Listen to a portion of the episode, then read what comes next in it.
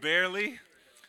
How how late did you guys stay up? Anybody go to sleep before 11 o'clock p.m.? No, nobody. Anybody go to sleep before midnight? Maybe after after one o'clock, after after two o'clock, after three. Nobody after three. Maybe I don't know. There's, there's some murmurs out there. I don't know what you're saying. Maybe after three, three fifteen. Okay, we're gonna settle on that. Three fifteen was the cap. No prize for you, but congratulations. so, day two, fall retreat. Um, man, last night was great. Love getting the time to hang out with you guys, man. I pray that your connection groups uh, were on fire as well. Um, man, it, this is the one of the main keys of fall retreat is relationship, right? Getting to be able to grow, be with, fellowship, lean on, sharpen the people that you're doing life with shoulder to shoulder. And so I pray that this is going on uh, for you guys this weekend. I, I, pray that it went on last night. Um, so let's jump into the message, okay? We're going to be continuing looking at uh, David's story. And last night we were in 1 Samuel chapter 16, and today we're going to be in 1 Samuel chapter 17. In a story that a lot of you are probably really familiar with, David and Goliath. It's a popular story. It's, you know, the, the young shepherd boy slays the giant. It reads pretty much like a headline, right? And you think of all these underdog stories like uh, the Little Giants, right? If you guys know some, some, some old history of movies. Maybe not. Maybe I'm dating myself, right? But Little Giants, man, beating the Little Cowboys, Icebox, man, all, the, all of that. Look, look it up, all right? Look it up. But I think the, the David and Goliath story is like the foundation to what we understand about the underdog story. There's something in us that just loves it when the underdog comes out on top, right? Why do you think we love these underdog stories so much? I think it's because there's a there's a core emotion that's built within the underdog story that we all identify with. And I think it's fear. There's a fear of being overcome. There's a fear of not being able to survive. There's a fear of not being able to win. And so when the underdog wins, we all want to identify and find ourselves in that underdog story and say, oh, yeah, I've overcome too. you guys feel me on that? So I think this is true. We're going to see this in the story of David today. But before we get in there, I have a question for you guys. Does anybody here have any irrational fears. I have a couple myself. I was just walking around outside this morning and I'm walking around on this on these, you know, these these pebble roads and in the woods and you can imagine a guy like me myself not from a place like this walking around in a place like that like I don't know. You know, you know I, I don't know. I don't really do much. I didn't I didn't grow up camping, didn't grow up in the woods. Like that's not that's just not your boy. Right? Last night was a stretch for me. I, we're out by the fire. It's dark. Me and Rudy were the first ones out there carrying wood in the fire pit. And I'm just like, what is out here?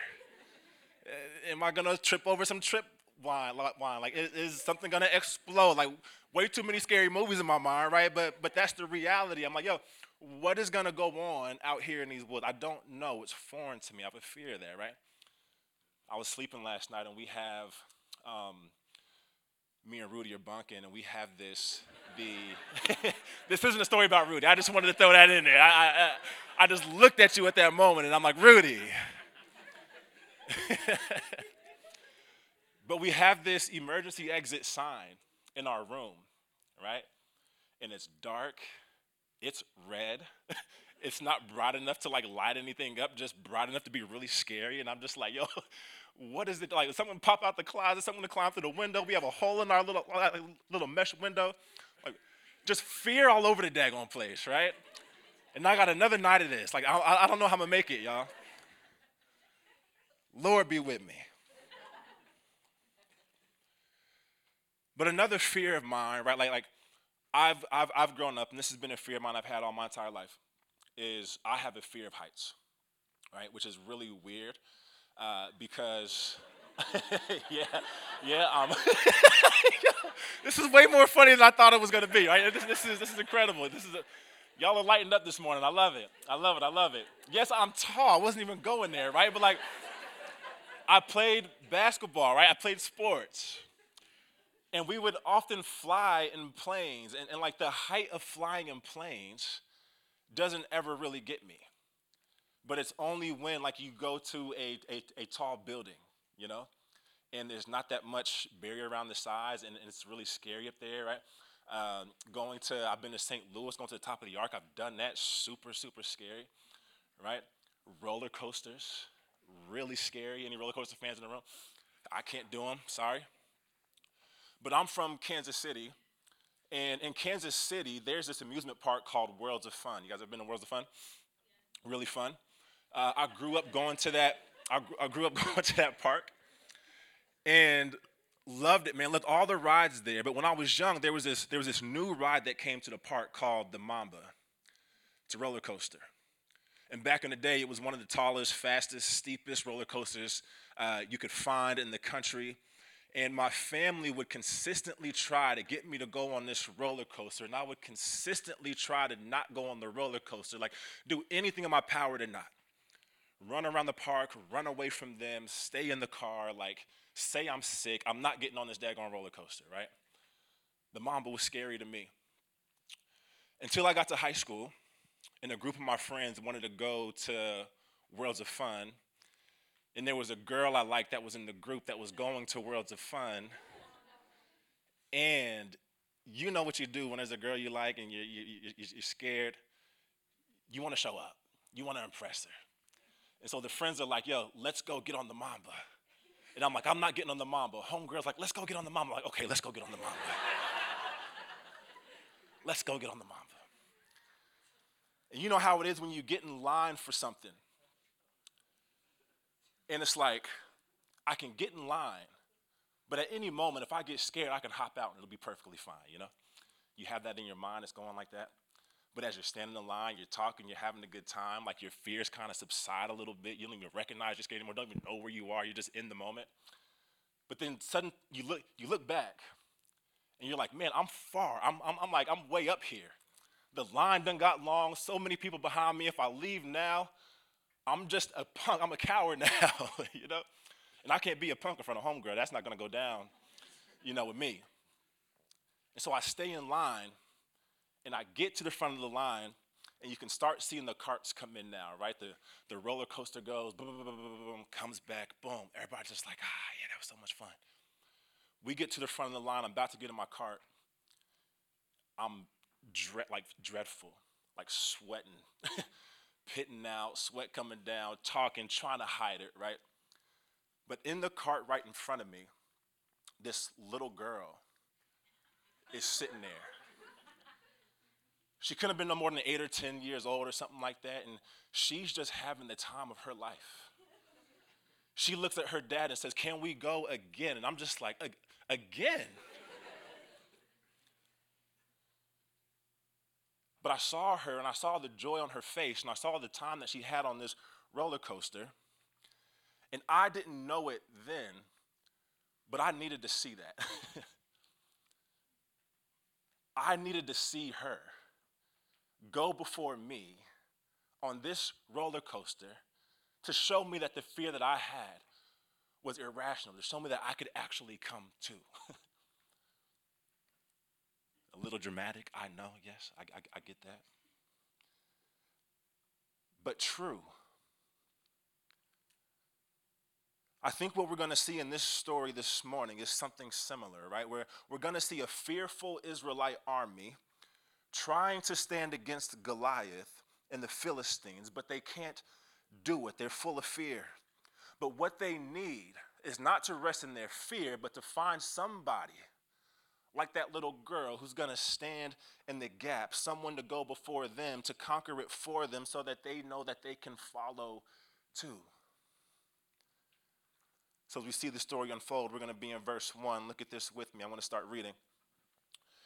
Now, the Philistines gathered their armies for battle, and they were gathered at Socoh, which belongs to Judah, and encamped between Socoh and Azekah, don't know if I'm pronouncing these words right, and Ephes Dammim. And Saul and the men of Israel were gathered and encamped in the valley of Elah and drew up in the line of battle against the Philistines. And the Philistines stood on the mountain on the one side, and Israel stood on the mountain on the other side, with the valley between them. Okay, so envision this scene real quick, right? The Israelites are in the promised land. We talked a little bit about that last night. And they had to take a roundabout way to get there. But when they get there, there were still some people groups that were in the, in the promised land. And one of those people groups were the Philistines. Now, the Philistines, most of the time when they're talked about in Scripture, they're often talked about as enemies of God and enemies of God's people. And so, what do enemies do? They, they often come looking for a fight, don't they? They often come looking for a fight. And verse 1 says that the Philistines were gathered at Socoh, which belongs to Judah. And Socoh is already a land that belongs to the Israelites. Right? The Israelites have the promised land. Socoh belongs to them, and the Philistines are pushing in on the land. They've expanded far enough to now be encamping here and with the intent to take it over. And so you have these two armies one, the Philistines on one mountain and the Israelites on another, and they're separated by this valley between them. Look at verse 4. And they came out from the camp, and there came out from the camp of the Philistines a champion named Goliath of Gath, underline champion right there, whose height was six cubits in a span. Six cubits in a span. I don't know what your translation says right here, but six cubits in a span translates to something in our day, and it's nine feet, nine inches. Goliath was huge. To put that into perspective, I'm six foot eight. Shaquille O'Neal is seven foot two. Yao Ming is seven foot six. The, the tallest man in, in modern history was eight foot six. That's pretty tall. The basketball hoop outside, 10 feet from the ground. Goliath is a couple inches short than a regulation size basketball hoop. He's huge. He had this helmet of bronze on his head, and he was armed with the coat of mail, and the weight of his coat was 5,000 shekels, 125 pounds. His armor literally weighed as much as many of you. And he had bronze armor on his legs and a javelin of bronze slung between his shoulders. The shaft of his spear was like a weaver's beam, and his spear's head weighed 600 shekels or 15 pounds. And his shield bearer went before him. See, Goliath was strong, Goliath was big. But normally in battle, two nations would fight each other in a traditional combat. We know this, right? Team against team. But you see back in verse 2 that the Israelites gathered in a line of battle, but here the Philistines do something different. They don't line up against them, they send out only one person. They send out Goliath. And they call him a champion. Now, at this point, we don't know if Goliath has ever won anything, but based on his size and his strength and stature, like he's probably won some things. I don't, I don't know. But he still has this title of champion. But we have to do some, some, some, some, some cross training work here, right? Because the word champion that we know, we understand it as someone who has won something, right? We look at the Super Bowl, we look at the NBA Finals, we look at whatever tennis thing there is, right? And we say, yo, this is the champion. Trying to relate to everybody, this is the champion, right? They, they won. But champion in the word that it is here, right, is not necessarily someone that's won something, but it's someone that's simply willing to fight. So Goliath, he stood and he shouted to the ranks of Israel, Why have you come out to draw up for battle? Am I not a Philistine? And are you not servants of Saul? Choose a man for yourselves. Or he's saying, Choose a champion and let him come down to me. If he's able to fight with me and kill me, then we will be your servants. But if I prevail against him and kill him, then you will be our servants and you will serve us. And the Philistine said, I defy the ranks of Israel this day. Give me a man that we may fight together. And when Saul and all of Israel heard these words of the Philistine, they were convicted and full of courage and ready to fight.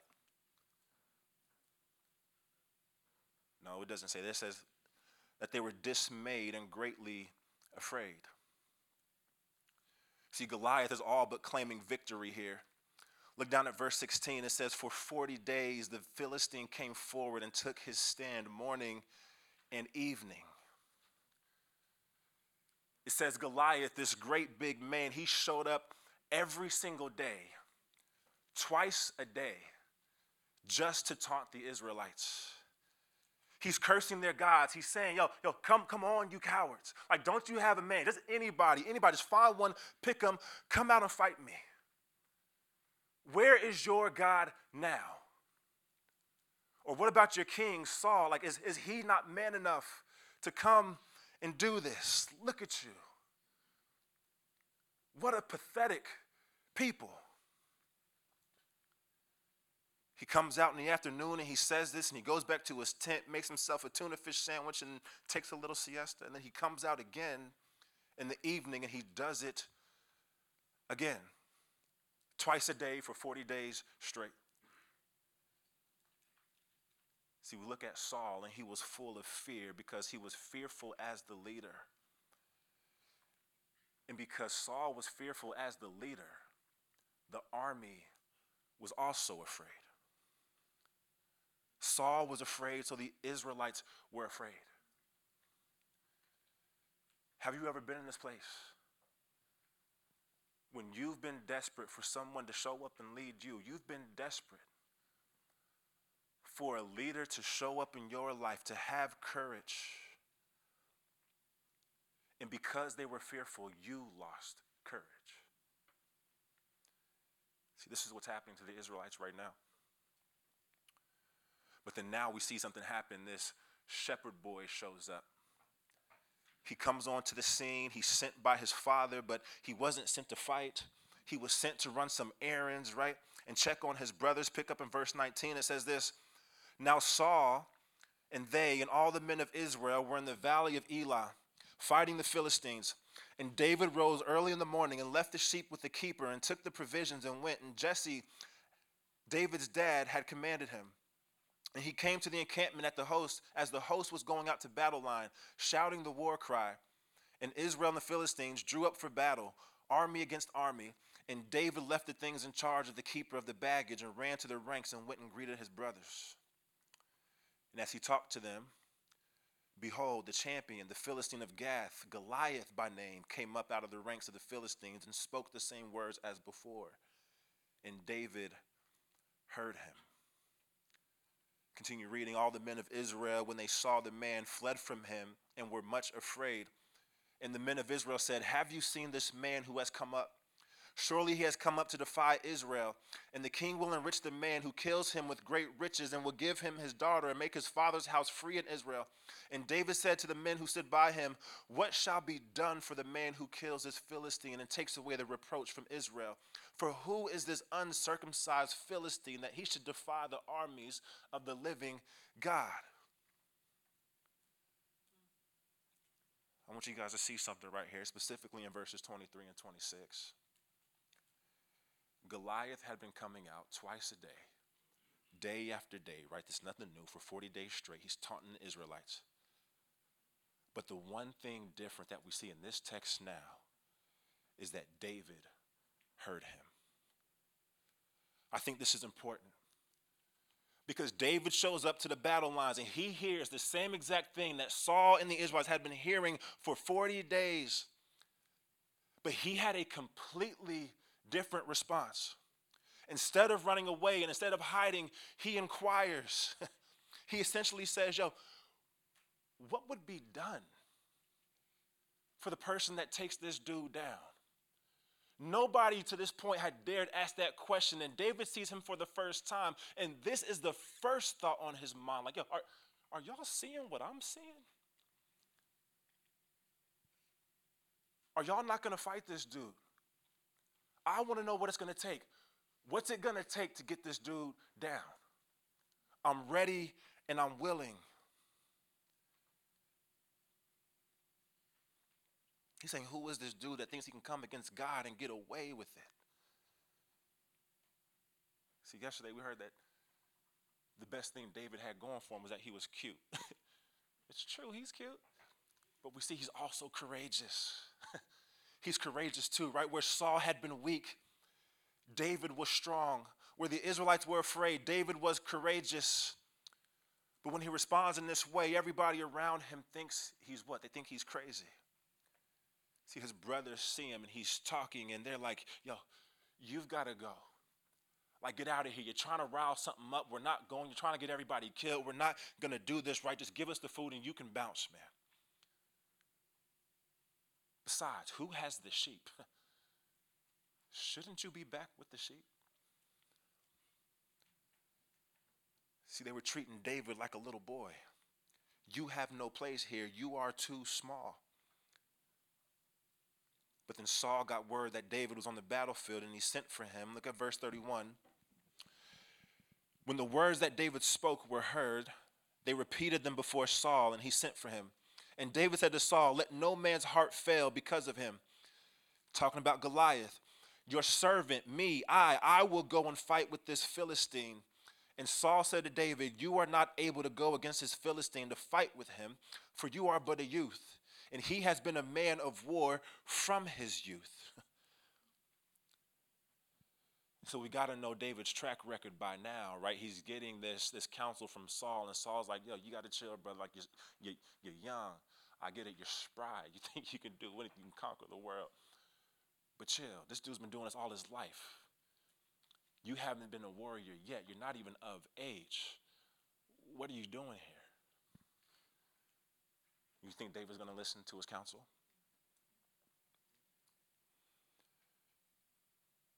See, David is hard headed. He's hard headed.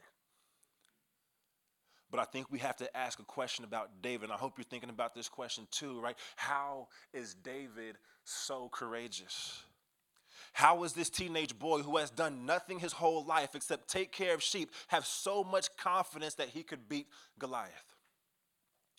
I think we see at least three things in this text. I want to point them out to us. The first thing is this that David was prepared for the battle.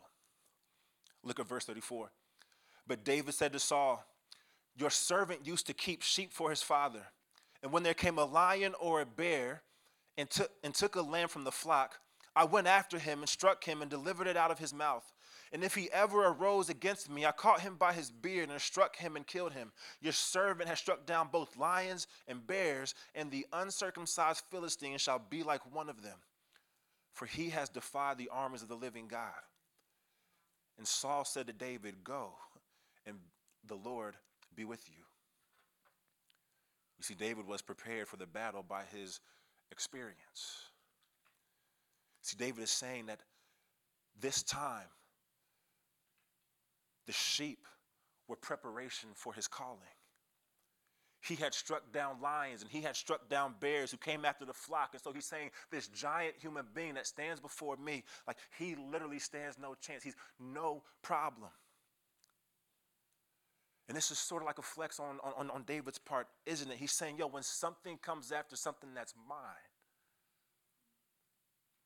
I react. I go forth. See, he was prepared by experience, but he was also prepared by his faith. Look at verse 37. And David said, The Lord, the Lord, the Lord who delivered me from the paw of the lion and the paw from the bear will deliver me from the hand of this Philistine. You see who he's getting credit to his experience not only equipped him, but he also had a God perspective. It was his faith. His view of Goliath was like his view of a bear. Why? Because he didn't have his eyes on the giant, he had his eyes on God. See, David was prepared. He was armed with faith and confident that his God would deliver. And I love what David models for us here. He models for us that the way that we can be confident that God will be faithful in the future is to look at how he's been faithful in the past. He's showing us that if God has done it before, then he will do it again. Amen? And the second reason we can see David was courageous, or why David was courageous, was because he was secure in his identity. Look at verse 38.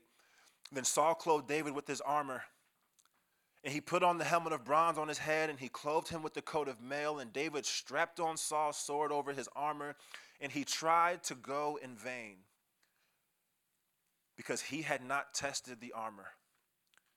And then David said to Saul, I cannot go with these, for I have not tested them. And so David put them off, and then he took his staff in his hand and chose five smooth stones from the brook and put them in the shepherd's pouch. His sling was in his hand, and he approached the Philistine. The first thing I want us to see right here is David didn't take Saul's armor.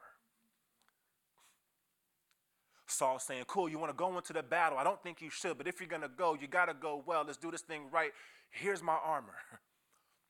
And David puts it on and he tries it on. He's, he's like, Yeah, let's do this thing. But then he puts it on and, and, and, and he looks like he's swimming in 2X clothing. he can't move. He can't reach for the sword. He's realizing that this armor that Saul has wasn't really built for him. The same armor that Saul had wasn't the same armor that David should have had to use for battle. And the second thing we have to see is this is that David went to battle with his staff. You see, we know that David went to battle with his sling. That's the, that's the weapon that he used, right? He went down to the brook and he picked up five stones, and you can feel the tension rise. He probably picked up one and was like, I should probably grab some more just in case I miss. Right? He was confident, he wasn't stupid. but he not only goes to battle with his sling, he also goes to battle with his staff. See, David wasn't an old man, so he didn't need the staff for his balance. He needed it. Why? because it was who he was. It was David the shepherd boy. David didn't have to switch up his identity to be enough for what God would do through him. He simply had to be who he was. I believe there's a word in there for somebody in here. See, so many of us try to do away with the God given thing and the God given talents and the God given gifts that He's given us. And we want to trade them in for something else that we think is better, but it's really not. It may look better, but it's really not. And why is it not? It's because it's not you, it's not for you. It simply wouldn't fit, is the only reason. You might want the same major as one of your friends, or you might want to get that internship your cousin got right. You get paralyzed by comparison. But here's what's true something that works for someone else may not be the same thing that works for you. What if the things you didn't get because you stayed true wasn't God holding out on you, but it was God blessing and protecting you? See, God can only bless who you are, He cannot bless who we pretend to be. Look at verse 41, for the last reason why we can see that David was courageous. So the Philistine moved forward and he came near to David and with his shield bearer in front of him. And when the Philistine looked and saw David, he disdained him, for he was but a youth, ruddy and what? Handsome in appearance, of course. And the Philistine said to David, Am I a dog that you come to me with sticks? He only saw the staff. And the Philistine cursed David by his gods. The Philistine said to David, Come to me, and I will give your flesh to the birds of the air and the beasts of the field. And then David said to the Philistine, You come to me with the sword and with the spear and with the javelin. I love this trash talk, but I come to you in the name of the Lord of hosts, the God of armies of Israel, whom you have defied. This day the Lord will deliver you into my hand, and I will strike you down and cut off your head, and I will give the dead bodies of the host of the Philistines this day to the birds of the air and to the wild beasts of the earth, that all the earth may know that there is a God in Israel, and that all this assembly may know that the Lord saves not with sword or spear, for the battle is the Lord's. And he will give you into our hand. When the Philistine arose and came and drew near to meet David, David ran quickly toward the battle line to meet the Philistine.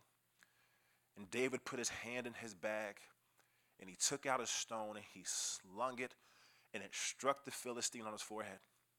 and the stone sank deep into his forehead, and he fell onto his face to the ground.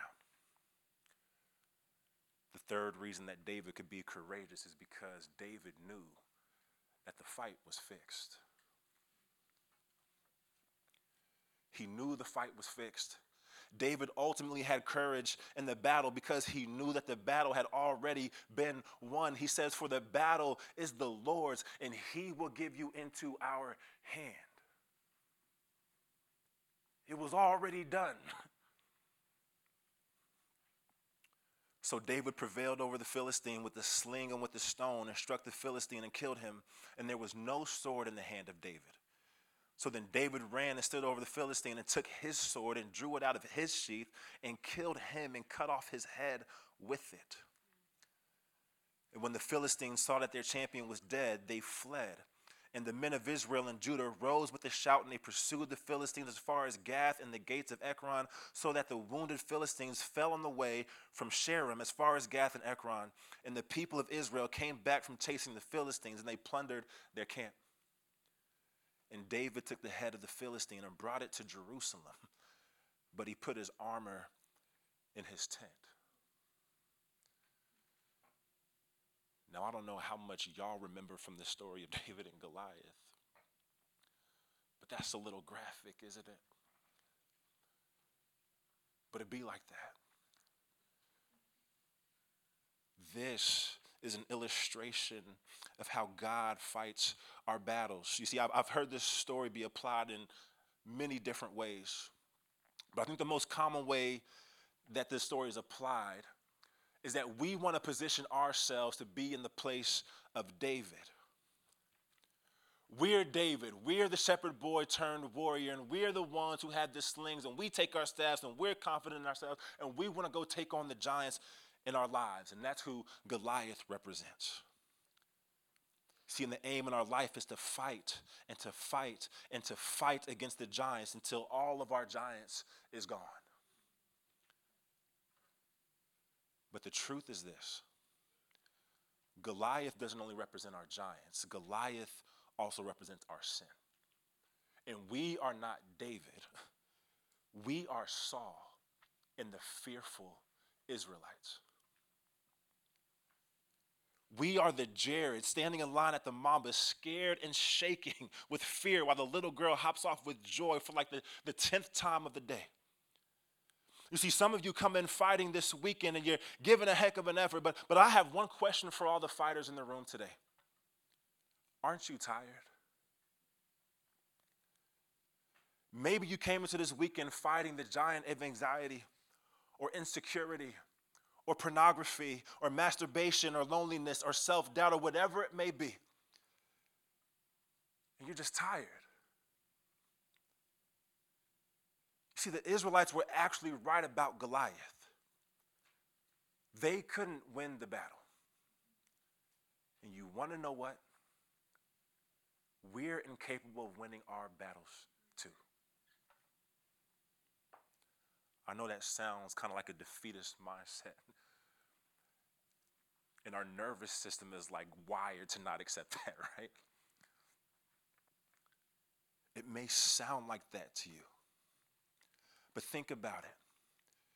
You might have come in fighting your giants, but if you're honest, your giants just keep coming back, don't they?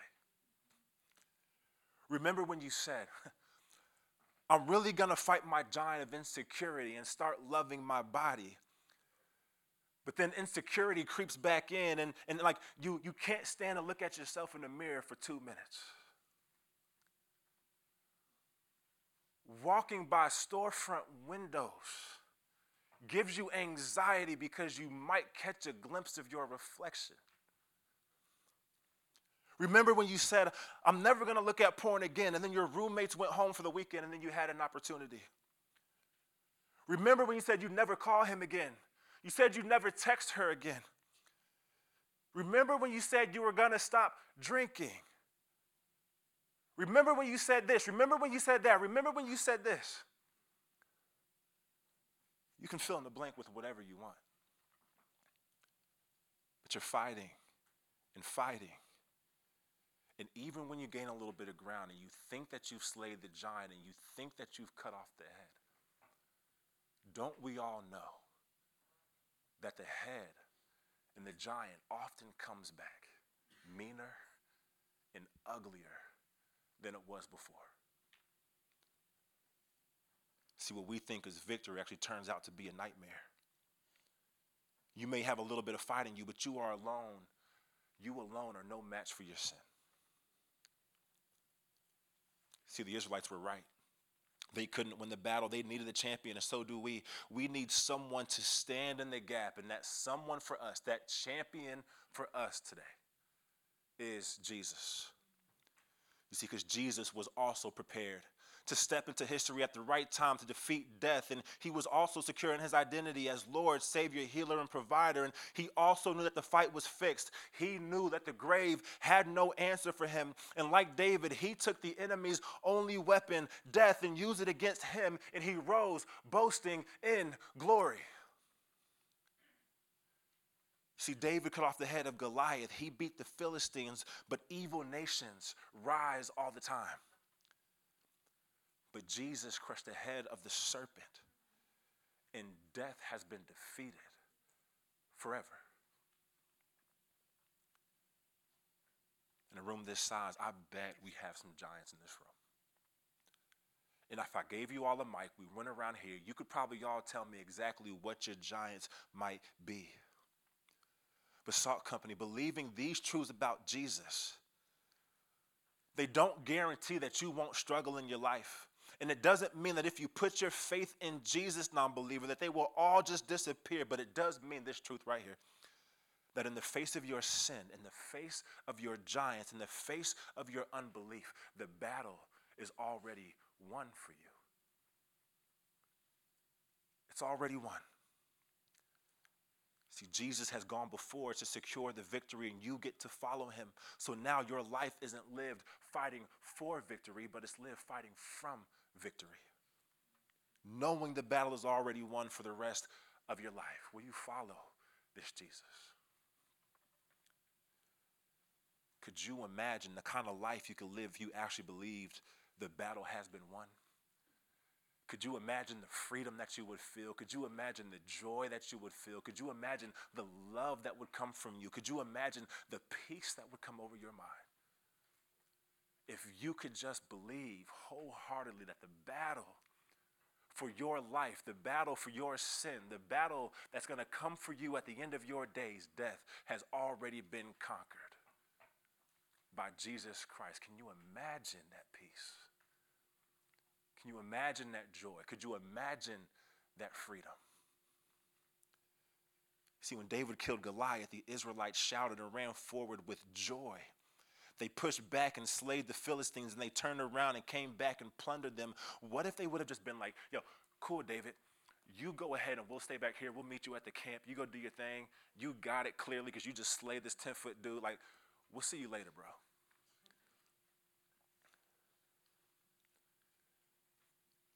They didn't do that. Why? Because we know that whenever we see Jesus move and he moves in miraculous ways, we can't do nothing else but to follow. Would you recapture that?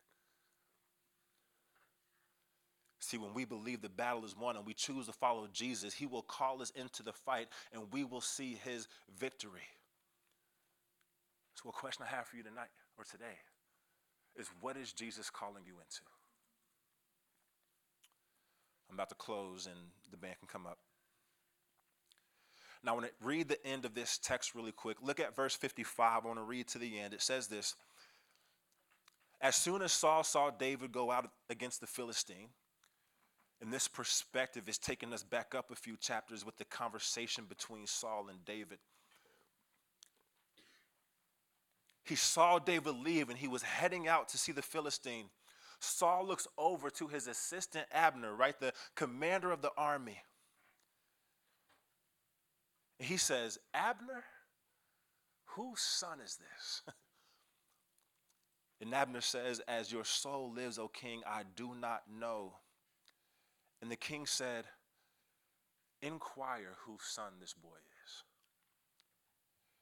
And as soon as David returned from striking down the Philistine, Abner went and got David and he brought him before Saul, and he saw that Saul had the head, or that he saw that David had the head of the Philistine in his hand.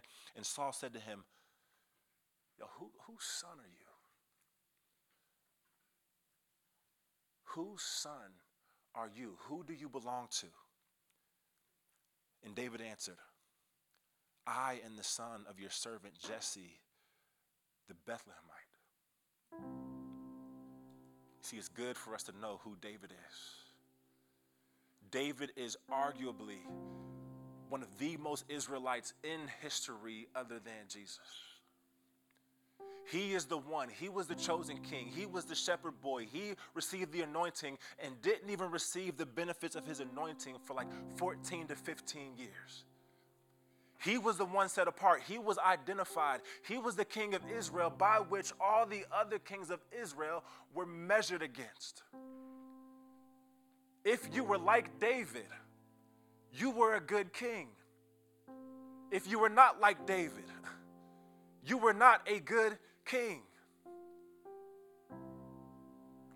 And your kingdom was at peril. Your kingship was at peril. It would be taken from you. You see, David is an important figure in history, but here's what's true the life of David is not ultimately about David, it's about Jesus. See, Saul was mesmerized in this moment by David and who he was. He was mesmerized by his courage. He was mesmerized by his power, and he was mesmerized by his faith. And so he couldn't help but inquire Whose son are you? But the question we should be asking isn't who is David,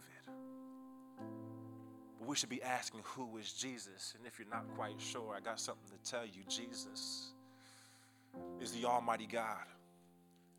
Jesus is the wonderful counselor. Jesus is the light of the world. Jesus is the Prince of Peace. He is our Savior. He's the world creator. He is the Lion of Judah. He's the serpent crusher. He's the death destroyer. He is the kingdom bringer. He's the nature bender. He is the body healer, the giant killer, Son of God, and one with the Holy Spirit. This is who Jesus is. Do you know this Jesus? Let me pray that we do. Jesus. We love you. And we thank you that in you there is victory. We're thankful that in you that there is victory. Lord, you are the one that goes before. You are the one that conquers battles. You are the one that has defeated death. And so you are the one that can rule our life. So would you lead us? Lord, would you lead us? Would you lead us with the confidence?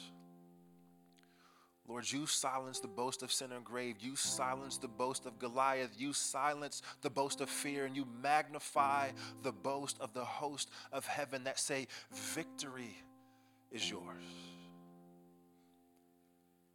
Death has been defeated, and all things in you are saved and made new. Jesus, will you watch this over us this morning?